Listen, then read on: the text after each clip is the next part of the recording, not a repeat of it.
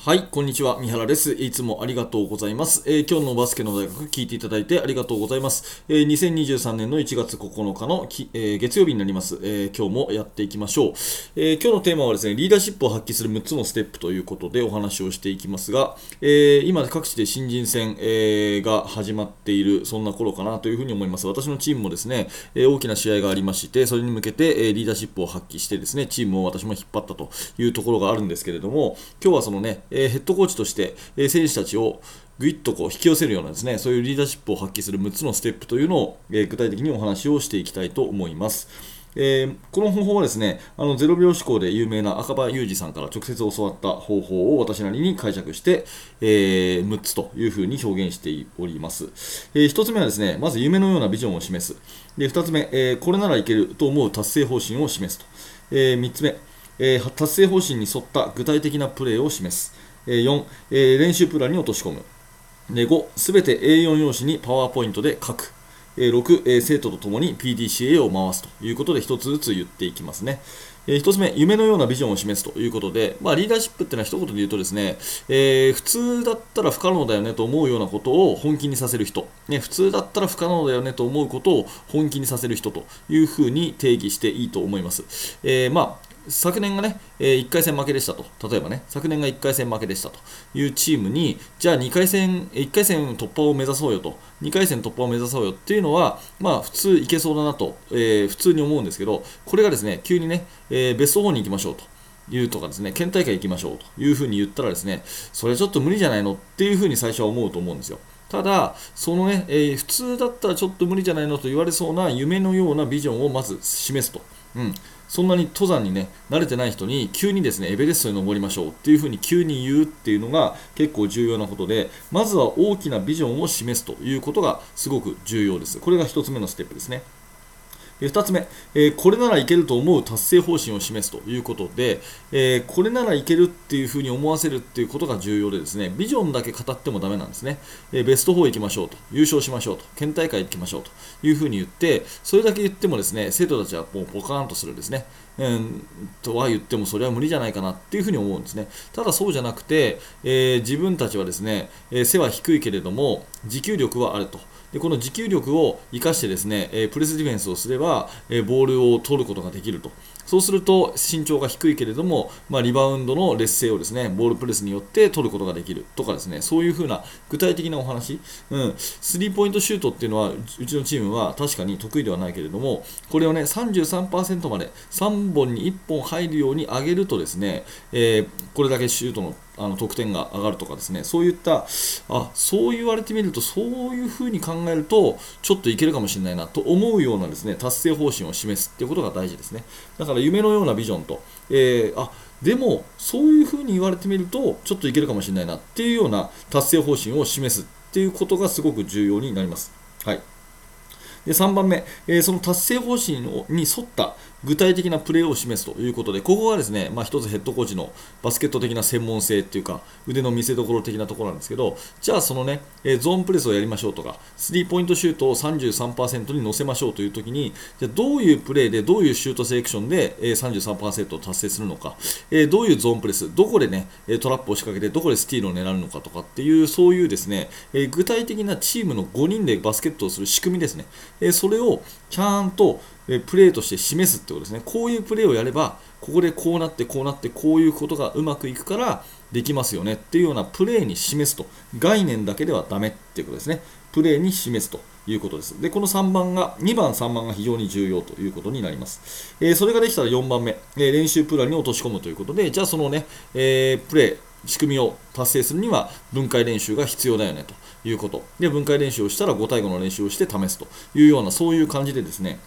え練習プランに落とし込んで、それができてるかチェックできるような、え形にしていくと。うんまあ、あとは鬼の特訓じゃないですけど、繰り返し繰り返しやってですね、とにかく精度を上げていくということになります。なので、え漠然とした練習ではなくてですね、え夢のようなビジョンを示し、これならいけるなと思う達成方針を掲げ、でその達成方針を具体的にしたプレーにしてそのプレーを習得するために練習するっていうことが腑に落ちればですね、えー、選手は全力を尽くして練習に取り組むことができるんじゃないかなと。で逆に選手がね、えー、まあ、どうも全力を尽くして練習してないということであればこのビジョン、達成方針そして具体的な取り組みこれがですねあんまり分かってないと明確にできてないということだと思います、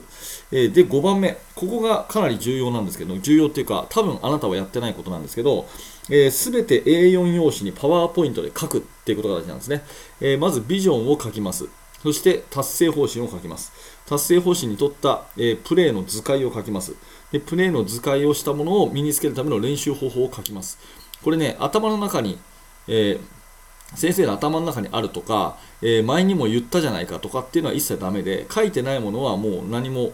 伝えていないと同じっていうふうに、えー、まあ、捉えてですね、すべてこう A4 の用紙に書いていくということですね。えパワーポイントでちゃんと示していくということです。でなんでパワーポイントかっていうと、これ1回作っただけだとですね、えー、ダメなんですね。こう遂行していくっていうか、変化修正が加わるので、下書きを A4 のメモ書きで書いてもいいんですけれども、あのー、やっぱパワーポイントにしてですね、毎日毎日更新していく、遂行していって、上書き保存できるようにパワーポイントをしなきゃいけないと。いうことですね。まあ、中にはパソコンが苦手だっていうようにおっしゃる方もいるかもしれませんが、まあ、やっぱり、えー、一経営者、一ヘッドコーチであればですね、えパワーポイントぐらいは使えるようにしたいというふうに思っています。で全部ビジョン、達成方針、そして具体的なプランと練習、これをですね、全部パワーポイントに書くということが大事ですね。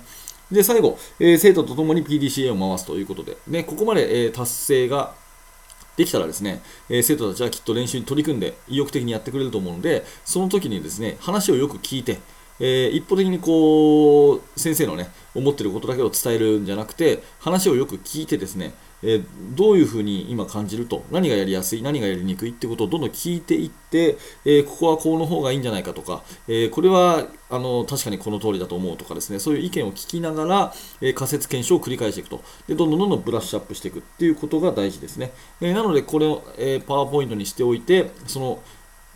書いたものをですね変化修正していくってことも重要になります。はい。まあ、こういった手順でですねやっていくと、え、その特定の試合に向けてまたは年間通してチーム作りっていうところでこれをやっていこうねっていうことは明確になると思うのでこの手順でぜひですね、えあなたもチーム作り、えそが試合に向けての目標設定やっていただければなというふうに思います、え1番が夢のようなビジョンを示す、え2番がこれならいけると思えるような達成方針を示す、え3番達成方針に沿った具体的なプレーを示す、え4番それを練習プランに落とし込む。で5番すべ、て A4 用紙にパワーポイントで書くと。で6番、生徒とともに PDCA を回すということですね。えー、おそらく1、2、3、4やってないということで、えー、なんとなく練習しているというチームが正直ほとんどなのかなというふうに思いますし、1、2、3、4をやってる方は素晴らしいと思うんですけど、きっと5のですね、A4 用紙にパワーポイントで書いて、えー、言語化するってことはやってないと思うんですね。なので、それをやることを強くお勧めします。でそこまでやると、基準がはっきり示されるので、えー、目指すものの道しるべがはっきりするので、えー、生徒と共に、あの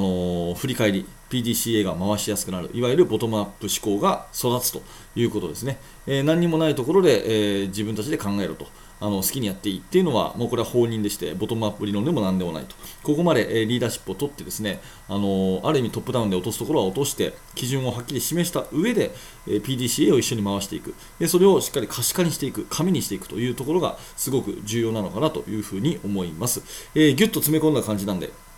あの理解しきれないところあるかもしれませんが、もしよかったらコメント欄とかで質問いただけたり、えー、私にメールください。えー、またですね、私がこれをやっている具体的な、あの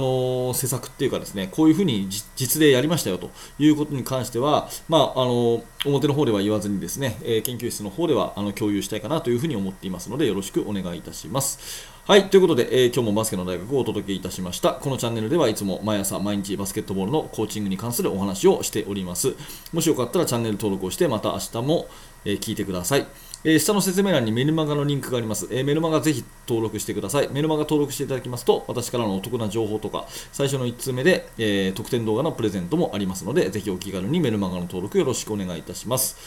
はい、ということで最後までありがとうございました。三原学でした。それではまた。